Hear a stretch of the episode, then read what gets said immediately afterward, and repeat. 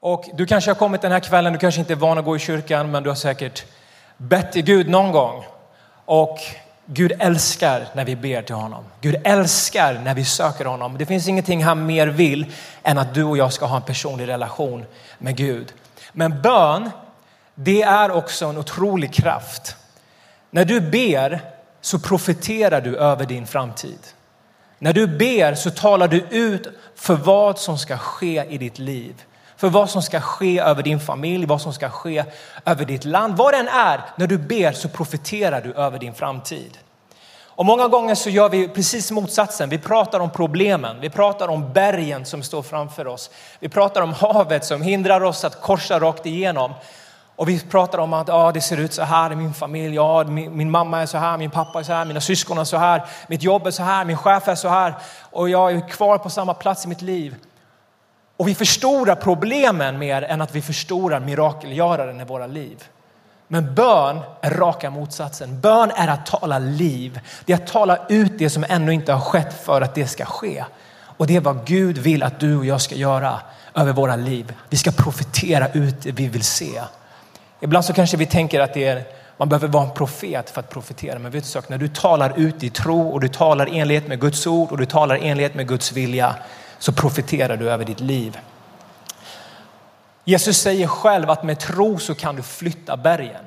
Du kan säga till det här berget, kasta dig i havet. Och det är precis vad, vad bön innebär och vad bön eh, gör när vi talar ut och, och vi ropar till Gud. Så att vi ska börja tala i tro. Vi ska börja be ut det vi vill se och det är titeln för min predikan den här kvällen. Det är att jag ber tills jag ser. Säg efter mig, jag ber tills jag ser. Jag ber tills jag ser. Och om du känner dig trött, du känner dig sliten, du känner dig missmodig, du kanske kommer till kyrkan, du gör allt du ska, men du kanske har vacklat just när det kommer till ditt böneliv. Eller du kanske inte har gett det tillräckligt med tid. Vet du vad det är en indikation för? Det är att det är tid för att be. När vi ber så kommer det glädje. Det kommer styrka, det kommer kraft, det kommer tro. När vi hämtar genom bönen det vi behöver så kan vi överkomma varje hinder som kommer i vår väg. Och jag är säker på att du har känt igen det. När jag känner mig som mest trött, slut, jag har ingen lust att träffa någon person, jag har ingen lust att stå och predika eller vad det än är, då vet jag att jag behöver gå ner på mina knän och be. Och när jag gör det så får jag glädjen, jag får styrkan, jag får passionen tillbaka, jag får mitt varför tillbaka. För att det finns en kraft i vår bön. Och jag vill ge dig nycklar den här kvällen för hur du kan ta dig till den platsen och vad som sker också stegvis när du tar dig till den platsen. För att jag vill likna bön den här kvällen med någonting man gjorde förr i tiden när inte vi hade den lyxen vi har idag. Det var när man behövde få vatten till allt vad man behövde. Man behövde dricka vatten, men ens boskap behöver vatten. Vad, vad var det man gjorde då? Jo, man grävde brunnar. Man grävde efter en källa långt ner i marken där det fanns en, en ström av vatten där man kunde hämta vatten för att få upp det för att kunna leva basically. Och vad bön är, det är ett redskap för oss att gräva de här brunnarna för att få det här levande vattnet så att du och jag kan leva. Inte fysiskt, eh, både fysiskt men, men framförallt andligt den här kvällen. Vi behöver levande vatten för att kunna överleva andligt. Och jag vill börja med att bara ge dig ett bibelord den här kvällen. Det är lite långt bibelord så du får hänga med mig. Men det handlar om när en man som heter Isak, han var en brunngrävare. Han grävde brunnar. Och du kan följa med mig från första Mosebok kapitel 26 från vers 12. Ni kommer se det på skärmen här bakom mig. Och det står så här. Isak sådde där i landet och fick det året hundrafalt, ty Herren välsignade honom. Han blev en mäktig man och hans egendom växte mer och mer så att han till slut var mycket rik. Han ägnade sig mycket åt får och nötboskap och hade så många tjänare att filisterna, ett fiendefolk, ett folk i närheten där, blev avundsjuka på honom. Alla brunnar som hans fars tjänare hade grävt medan hans fader Abraham levde fyllde filisterna igen med jord. Abimelek sa till Isak, det här är en, en kung, Flytta bort från oss. Du har blivit alldeles för mäktig för oss. Då flyttade Isak därifrån, slog sig ner i Gershas dalgång och bodde där. Isak grävde på nytt upp de vattenbrunnar som hade grävt på hans fader Abrahams tid, men som Filisten hade fyllt igen efter Abrahams död. Och han gav dem samma namn som hans far hade givit dem. När Isaks tjänare grävde i dalen fann de en källa med rinnande vatten. Hedarna i Gerar började då tvista med Isaks herdar och sa vattnet är vårt. Därför gav han den brunnen namnet Esek eftersom de hade grälat med honom. Därefter grävde Isaks tjänare en annan brunn, men de började tvista om den också. Då gav han det namnet Sitna. Sedan bröt han upp därifrån och grävde ännu en brunn. Om den tvistade de inte. Därför gav han den namnet Reobot och sa, nu har Herren gett oss utrymme så att vi kan föröka oss i landet. Därifrån drog Isak upp till Bersheba och den natten uppenbarade sig Herren för honom och sa, jag är din fader Abrahams Gud. Frukta inte, jag är med dig och jag ska välsigna dig och göra din avkomma talrik för min tjänare Abrahams skull. Då byggde han ett altare där och åkallade Herrens namn och slog upp sitt tält och Isaks tjänare grävde där en brunn. Amen. Jag ska utveckla det här, jag ska ta oss igenom det här. Du kanske inte hängde med, du kanske inte förstår vart jag ska gå någonstans med det här. Men innan vi gör det ska jag bara be den helige Ande om hjälp. Okay? Så vi bara sluter våra ögon och vi välkomnar honom. Fader, vi tackar dig för den här kvällen. Tackar dig helige Ande att du är på den här platsen. Jag ber om din nåd och jag ber om din, din smörjelse att förmedla det budskapet du har lagt på mitt hjärta den här kvällen. Och jag ber att du ska uppliva en eld och en passion för bön den här kvällen. I Jesu namn. Amen. Amen. Så här ser vi en väldigt framgångsrik man. Han hade allt vad han behövde. Men han hade också behov av vatten. Han behövde gräva brunnar för att hela tiden ha vatten åt sin familj, sitt tjänstefolk, sin boskap och allting. Och på den här tiden så var brunnarna det absolut mest livsviktiga du behövde för att överleva. Det här var torra marker, det var ofta torka, det var ofta brist på bra betesmarker och liknande.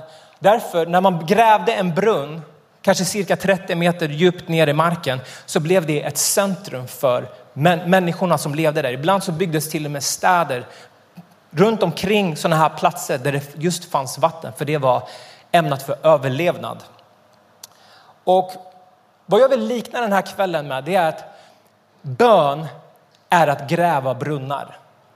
När du ber så gräver du efter någonting. Du gräver efter levande vatten som du själv ska kunna få för ditt eget liv, för din familj, men även för allting runt omkring dig. Och jag vill ta dig igenom den här kvällen och förklara lite den kopplingen jag har till det här bibelordet. Men det vi behöver förstå är att precis som att våra fysiska kroppar, om inte vi har vatten, du överlever inte. Du kan klara dig utan mat, men utan vatten kommer du inte överleva. På samma sätt, utan vatten för din ande så kommer den inte att överleva. Om du inte ber, om jag inte ber, för det här har Gud talat till mig om först och främst. Det är att om jag inte ber så kommer min ande inte överleva. Jag kan inte stå som pastor om jag inte ber. Jag kan inte vara kristen om jag inte ber. För att det är när vi ber, det är då vi gräver efter det levande vattnet som gör att vår ande får liv, får styrkan, får glädjen, får allt vad den behöver för att leva det livet som Jesus har kallat oss till att leva. Utan bön kommer du inte överleva i ditt andliga liv. Och vi befinner oss i ett land, Sverige, vi har överflöd av allting. Men vad vi har i det här landet är en andlig torka. Det är en sån torka av tro. Det är en sån torka av bön, av hängivenhet, av renhet. Att när du och jag lever i den här kontexten, i det här andliga klimatet vi lever, så lever vi i en öken, rent andligt sett. Att, så att du och jag, vi är mer beroende av vatten än vad vi kan föreställa oss. Och då talar jag om det andliga vattnet. Du och jag, vi behöver gräva efter det andliga vattnet. Så det här är min första punkt den här kvällen. Det är att bön ger oss liv. Och det levande vattnet som vi finner i Gud det är det som gör att vår ande får liv och att vi kan leva det livet han har kallat oss till att leva. Den andra punkten jag vill ge dig den här kvällen det är att bön är ett arbete. Säg bön är ett arbete. Tänk dig att du ska gräva en brunn 30 meter ner i djupt i marken. Det krävdes några spadtag, eller hur? Förhoppningsvis var man inte ensam och du behövde liksom gräva upp allt möjligt, alla, alla lager, alla, lera, jord, stenar för att komma ner till den här lilla källan som kunde bli en källa till liv för alla de människorna som behövde det. Och jag vill ge dig ett exempel den här kvällen för att jag gjorde någonting i somras och det var att jag planterade ett litet träd i min trädgård. Så jag fick erfara en bråkdel av hur tungt det kan vara. Men jag och min familj vi hade fått ett, ett litet presentkort på plantaget så vi tänkte så här, ja, men vi, ska, vi ska plantera ett äppelträd i vår, i vår trädgård. Och inget litet frö liksom, utan ett, ett halvt, typ så här stort träd som har vuxit ungefär ett och ett halvt år. Och det kanske låter enkelt, ja, men det är väl bara att gräva något hål och sen så lägger du ner det där trädet. Nej, jag kan säga det, det var otroligt tungt arbete. Det här hålet jag skulle gräva i min trädgård, det skulle vara en gånger en meter på alla sidor och en meter djupt. För att det här trädet ska få det rotsystemet det behöver liksom för att kunna växa och, och bli det här vackra trädet som det var ämnat till att bli. Och grejen med marken där vi bor, det är inte liksom fin jord, utan under min tunna gräsmatta så är det massor av sprängsten. Tjockt, tjockt, tjockt lager av sten. Och jag börjar gräva där, jag börjar hugga och jag jag har grävt några liknande hål innan så jag visste att jag skulle möta på lite motstånd. Men det var väldigt, väldigt tungt arbete och du kan ge mig min spade Naham. Jag har med mig mina redskap här idag. För jag vill visa dig. Det här är min spade som jag använder för att gräva. Jag tar spadtag och jag hugger. Och vad jag vill tala med den här bilden, vad jag vill säga till dig, det är att bön är ett redskap för dig att bryta upp marken som finns runt omkring dig. Du befinner dig i den här andliga ödemarken i det här landet och i Jesu namn ska det blomstra. Men det börjar med att vi gräver bort den här torra marken. Att vi börjar ta spadtag och vi hugger och vi får bort liksom de här olika lagren som hindrar mig från att kunna plantera någonting nytt. Där det egentligen bara finns sten och det finns inget liv. Och Bön är ett arbete. Du kommer inte alltid känna för att gå upp och be. Och nu talar jag om förbön. Du kommer inte alltid känna för att du ska ta de här spadtagen och hugga. Liksom. Men det här kommer ta flera dagar, det här kommer ta kanske flera månader för mig att göra. Du kommer aldrig, du kommer oftast, du kan känna för det, absolut, det finns bra dagar, men det kommer komma majoriteten av dagar då du känner för jag har ingen lust att gå upp och gräva. Jag har ingen lust att be. Det känns hopplöst, marken känns hård. Hur ska jag orka göra det här alldeles ensam? Men det är precis på samma sak om du ska ha bestämt dig för att köra ett benpass på en lördag morgon klockan sex. Du känner inte för det, eller hur? Men du tvingar dig upp. Precis så är det med bön. Bön är ett arbete. Bön kräver disciplin. Bön kräver karaktär. Ibland tror vi att vi ska vänta på en känsla av att ja, men nu känner jag för att be. Bön funkar inte på det sättet. Bön är ett beslut där du bestämmer dig för att jag ska sätta ner den här spaden. Jag ska gräva upp de här sakerna som hindrar mig från att plantera någonting nytt. Någonting nytt i min familj, någonting nytt i mitt liv, någonting nytt i min stad, i mitt land. Där det just nu ser öde och torka, torrt ut. Så bön är ett verktyg. Och jag vill förklara vad som sker när du börjar sätta spaden i, till verket. Och du kommer möta olika lager av hinder som vill hindra dig från att komma dit du vill. Vad du än ska göra, om du ska plantera eller om du ska göra en brunn, whatever. Men det kommer komma lager som försöker hindra dig från att komma djupare och nå ditt mål med den bönen du ber. Och jag vill ge dig fyra olika lager som kommer försöka hindra dig. Och som när du förstår att det här är ett hinder, då kan du också förstå hur du ska ta dig över de hindren. Så att jag har med mig faktiskt, jag har med mig fyra stenar som jag grävde upp. Och varje sten representerar de här olika hindren. Och namn, du kan ge mig den, den minsta stenen av dem. Det första hindret du kommer få möta, det är dig själv. Det är dina känslor. Jag känner inte för att be. Jag orkar inte be. Någon annan kan be. Jag sover ut nu på morgonen. Och du orkar inte ens sätta spaden till verket liksom, för du känner att det tar i direkt. Det största hindret flest gånger, oj, jag höll på att ramla där. Det är alltid något som händer när jag är med mig någonting. Förut så höll jag på att spränga ut mitt öga med en glaslampa. Ni som kommer ihåg. Det första lagret du kommer möta är dig själv, din bekvämlighet, dina känslor. Och när du liksom bestämmer dig för jag, jag ska trycka mig igenom. Jag ska be kosta vad kosta vill. Det spelar ingen roll. Jag går upp nu. Jag sätter händerna till verket och du får bort den första stenen. Det leder mig till den andra. Du kan ta upp den här. Den andra stenen du kommer möta. Du kan lägga den bredvid där. Den andra stenen du kommer möta av hinder och av lager som vill hindra dig från att komma dit du ska, det är din tro. Eller snarare din otro. Du kanske tänker så här, kan Gud verkligen göra det här? Kan Gud hela min mamma som är sjuk? Kan Gud göra det här? Kan han göra det där? Kan han vända det här landet? Liksom? Det är för sent, det är omöjligt. Men du kanske ändå bara fortsätter be, liksom. men innerst inne så, så har du den här baktanken. Men vet du en sak? Då slösar du bort din tid. Vi kan inte be om vi inte tror på det vi ber och om vi inte tror på vad Gud säger. Det står så här i Hebreerbrevet kapitel 11, vers 6.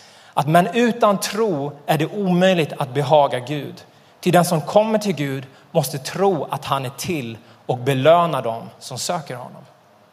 Det är nästa lager du kommer möta där din tro kommer att prövas. Det står också i Guds ord att tro utan handling är död. Men vet du vad bön är? Det är en handling utav din tro. Men du måste också tro det du ber ut. Och det kommer vara det andra lagret som hindrar dig från att gå vidare och proklamera det du vill se över ditt liv. Den tredje stenen, när han får värsta träningspasset här idag. Det kommer bli tyngre och tyngre. Jag höll på att paja min rygg när jag bar in de här. Den tredje stenen som du kommer möta ju mer du kommer ner i ditt böneliv och du försöker gräva dig djupare, det är vår egna synd. Argument mot våra liv, medveten synd. Vi lever felaktigt och vi vet att vi lever fel, men vi fortsätter att leva fel. Jag menar inte att du har gjort ett misstag eller att du har begått, liksom, att du har tänkt en fel tanke men du har omvänt dig och bett Gud om förlåtelse. Jag menar att när vi fortsätter att leva systematiskt i synd och försöker fortfarande be och söka Gud. Gud kan inte möta sådana böner. Han kan inte möta oss på den platsen. Och det, det, kan vara en stor sten, det kan vara en, en relation i ditt liv som du vet är, det här är inte bra för mig. Jag kan, jag kan, inte vara kvar i det här. Vi lever fel, vi gör fel saker. Jag är på fel plats med fel tidpunkt för fel människor. Men den här stenen är tung. Jag vet inte hur jag ska få upp den. Och du bara försöker med all din kraft.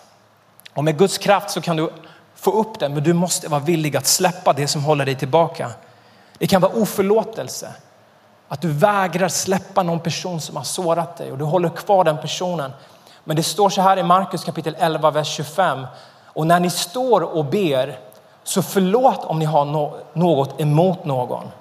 Då skall också er himmelske fader förlåta er era överträdelser. För att vi ska kunna gå på djupet med Gud, för att vi ska kunna be böner som förändrar den här världen så kan inte vi leva i kompromiss och i synd. Vi kan inte leva kvar i någonting gammalt, utan det är stenar som måste ryckas upp ur våra hjärtas jordmån så att Guds ord och att bönen kan flöda genom oss och att vi ber böner som behagar Gud. Är det någon som säger amen till det? Den fjärde och den sista. Jag tror du kan behöva hjälp med den där.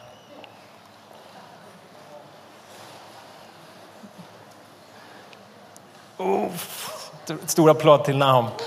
Jag vill inte att du skadar ryggen. Den här stenen låg i min jord. Det här var inte alla stenar, jag tog med fyra bara. Jag har en skottkärra full. Men det här är den fjärde och den sista stenen. Kanske kan finnas självklart fler, men det här är fyra stora hinder som vill hindra dig från att bryta ut i ditt böneliv. Och den fjärde och den sista jag vill lyfta upp den här kvällen, och det är det andliga motståndet som finns.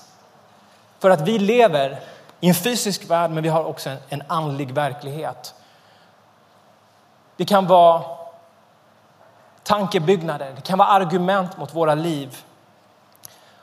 Och vad det här innebär, det här innebär att du har en fiende som inte vill att du ska be.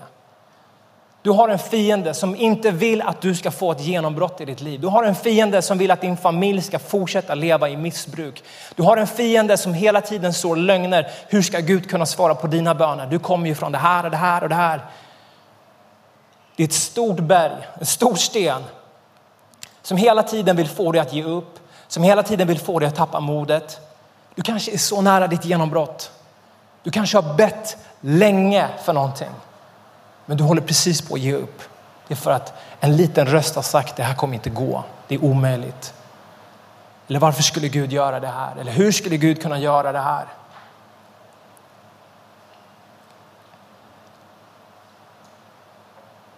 För att när vi ber så ber vi inte mot människor. Vi ber inte mot kött och blod som det står i Guds ord, utan vi ber mot and, andliga furstar, andliga väsen. Det finns det finns änglar och det finns demoner, det finns mörker och det finns ljus. Och vi har en fiende som vill hindra dig och mig från att se vårt bönesvar komma. Det finns ett exempel om det i Guds ord med Daniel. Daniel ropade för sitt folk. Det står, att han bad i, i tre veckor tills han fick sitt bönesvar. Och när bönesvaret kom så sa ängeln som mötte honom att jag slagits mot försten av Persien kanske låter liksom science fiction, men vad det här säger oss att det finns en andlig verklighet, att det finns någonting som vill hindra ditt bönesvar från att komma. Men Daniel gav aldrig upp. Han fortsatte att be dag efter dag efter dag tills han fick sitt bönesvar. Så vad bön är, det är ett vapen.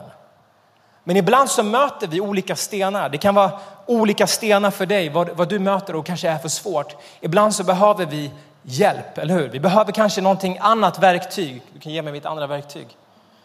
Jag har inte bara den här gamla rostiga spaden utan jag har även den här. Min hacka från Jula, 99 spänn, rekommenderas starkt. Jag köpte den här för att det enda sättet jag kunde få upp de här stenarna var att jag tog en hacka och fick upp de här stenarna. Och vad vill jag säga den här hackan är för någonting? Jo, det finns också fasta och det finns bön. Det fanns olika situationer i Bibeln när Jesus lärjungar inte kunde göra mirakler. Och de frågade Jesus, varför kunde inte vi göra det här miraklet? Och Jesus säger att det här kan bara ske genom fasta och bön. Fasta är också en nyckel för att du ska kunna få upp stenar som hindrar dig från att komma till källan med Gud. Att du avsätter tid söker Gud genom fasta och bön. Fasta för din familjemedlem. Fasta för den här situationen som du går igenom för att det ska ske en skillnad. Och vet du en sak? De här stenarna kommer lossna. Ingenting kommer kunna hålla kvar dem i ditt liv utan att de kommer ryckas upp med en kraft. Och du kommer få se Guds trofasthet, hans mirakler i ditt liv. Och ett annat verktyg du kan använda dig av om, om Nahum kommer upp hit. Det är att du behöver inte alltid stå och gräva själv, utan du kan ta hjälp av någon som hjälper dig. När du inte orkar ta de här spadtagen, du orkar inte be för den här situationen, då kan du anförtro dig till en nära vän, en broder eller en syster som har din rygg och säger kan du stå med mig i bön för det här? Att när du behöver backa ett steg så kan den personen ta din rygg och be och fortsätta. Och det var precis vad som skedde med mitt träd. Paulus var där och hälsade på en dag och det var därför att bara ha en trevlig stund, men han slutade med att han stod och grävde tillsammans med mig och jag satt och tittade på några sekunder. Det står i Guds ord att en kan slå tusen, två kan slå tiotusen. Bär inte dina bördor själv. Ibland kan vi liksom stå och ropa till Gud själv. Liksom. Och vi, jag, jag behöver inte dela det här med någon, jag, jag, jag har det här med Gud. Prata med din ledare. Säg till din wow-grupp, jag går igenom det här. Kan ni be för mig? Kan ni lägga händerna med mig? Kan ni, kan ni fasta med mig för att jag ska se det här genombrottet? Och du kommer se hur stenar rycks upp i din jord och du kommer kunna plantera det som Gud vill att han ska få plantera i ditt liv. Amen. Tack så jättemycket.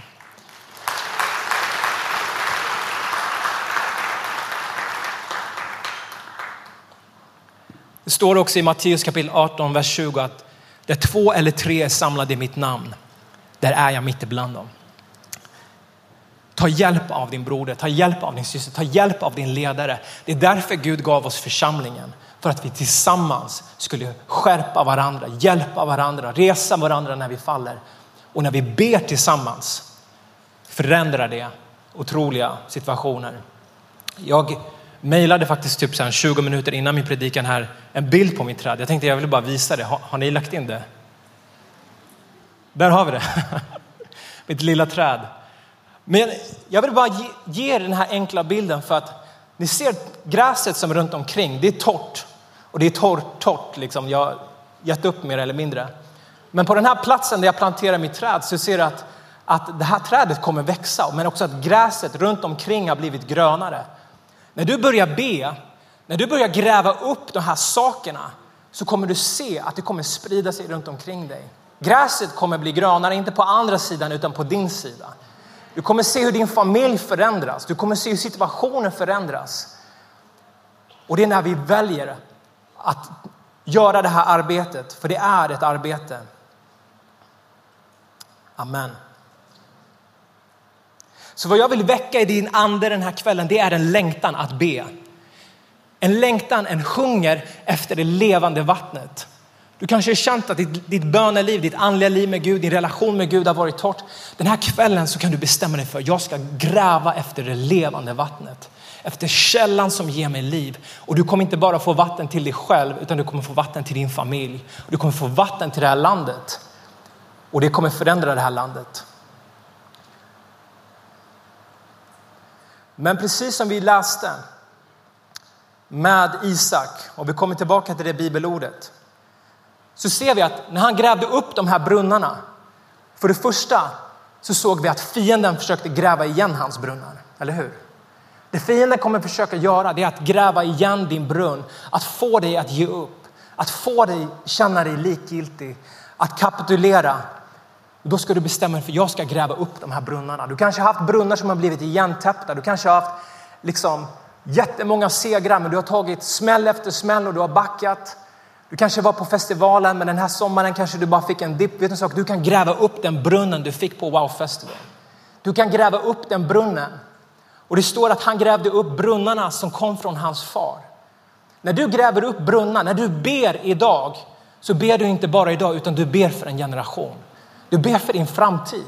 Du ber för dina barn, du ber för dina barnbarn. Att vad du gör idag blir en välsignelse för dina barn, för dina lärjungar, för det här landet. Och hela tiden var det en kamp om de här brunnarna som Isak hade. Men det som sker är att han ger inte upp, utan han gräver den sista brunnen, vad är det som sker? Jo, det står så här att han gav den namnet Reobot. Det betyder utrymme. När du gräver de här brunnarna så gräver du ett utrymme. Vad är ett utrymme? Jo, det är en plats av frihet. Det är en plats av frid. Det är en plats av blomstring i ditt liv. När du gör det här arbetet som kan vara jobbigt, men när du tar dig genom lager efter lager, efter sten efter hinder, så kommer du se att Gud gav mig utrymme. Han gav min familj utrymme. Han gav mitt liv utrymme.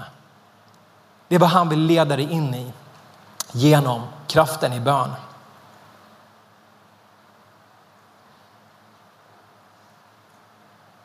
Det står så här, nu har Herren gett oss utrymme så att vi kan föröka oss i landet. Visst är det starkt? Guds folk, hur vi vinner den här nationen, det är framförallt att det börjar med bön. Väckelse börjar med bön så att vi kan föröka oss i det här landet och inta det här landet.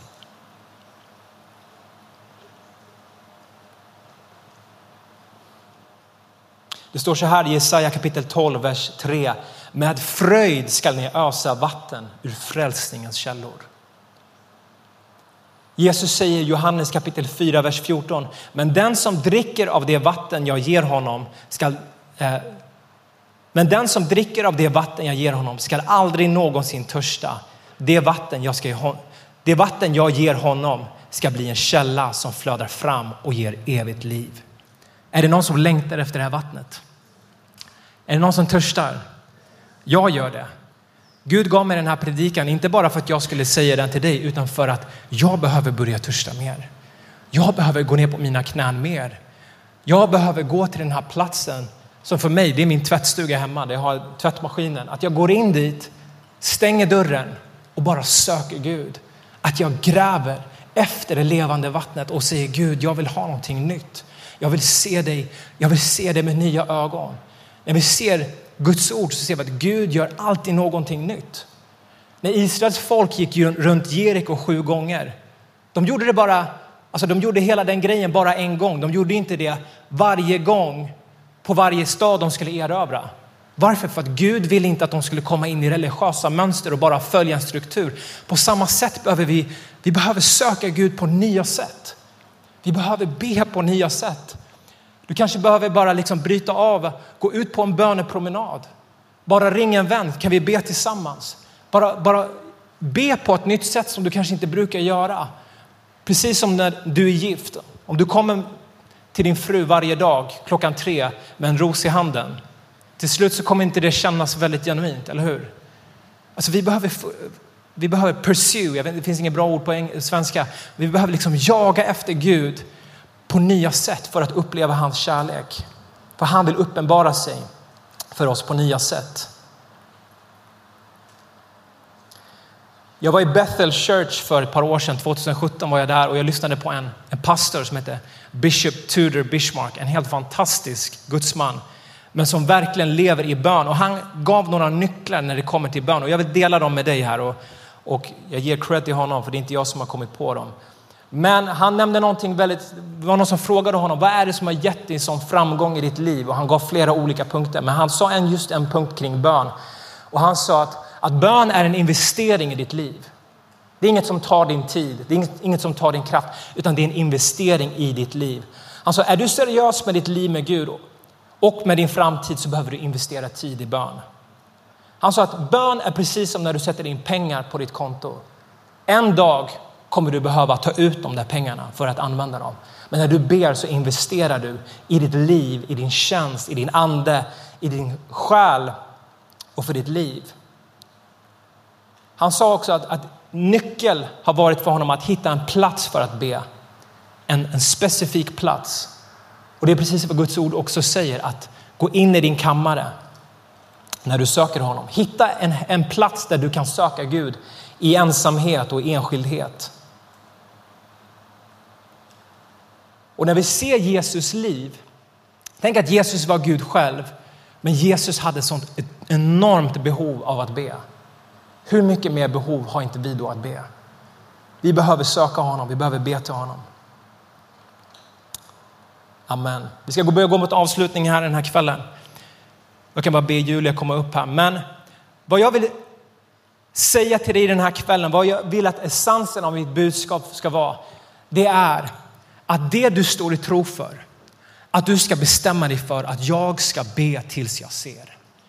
Jag ska göra en cirkel runt omkring mig. Och min proklamation ska vara att jag, jag kommer inte lämna den här platsen av bön förrän jag ser det ske. Förrän jag ser det här miraklet komma till. Förrän jag ser att min familj kommer in i arken. Förrän jag ser det här helandet. Att du fortsätter be, att du fortsätter proklamera och att du säger precis som Jakob sa i Guds ord att Gud, jag släpper inte dig förrän du välsignar mig.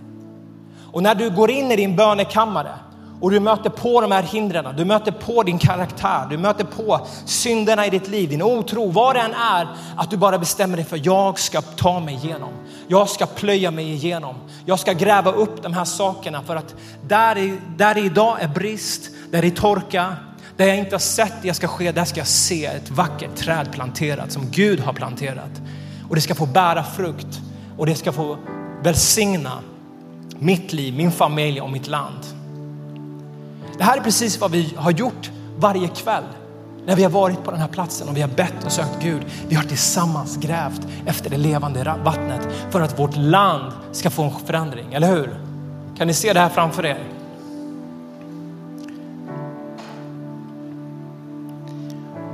Och medan jag förberedde den här predikan så fick jag läsa om en man som jag aldrig tidigare hade hört talas om. Han heter Reese Howells. Är det någon som känner igen hans namn?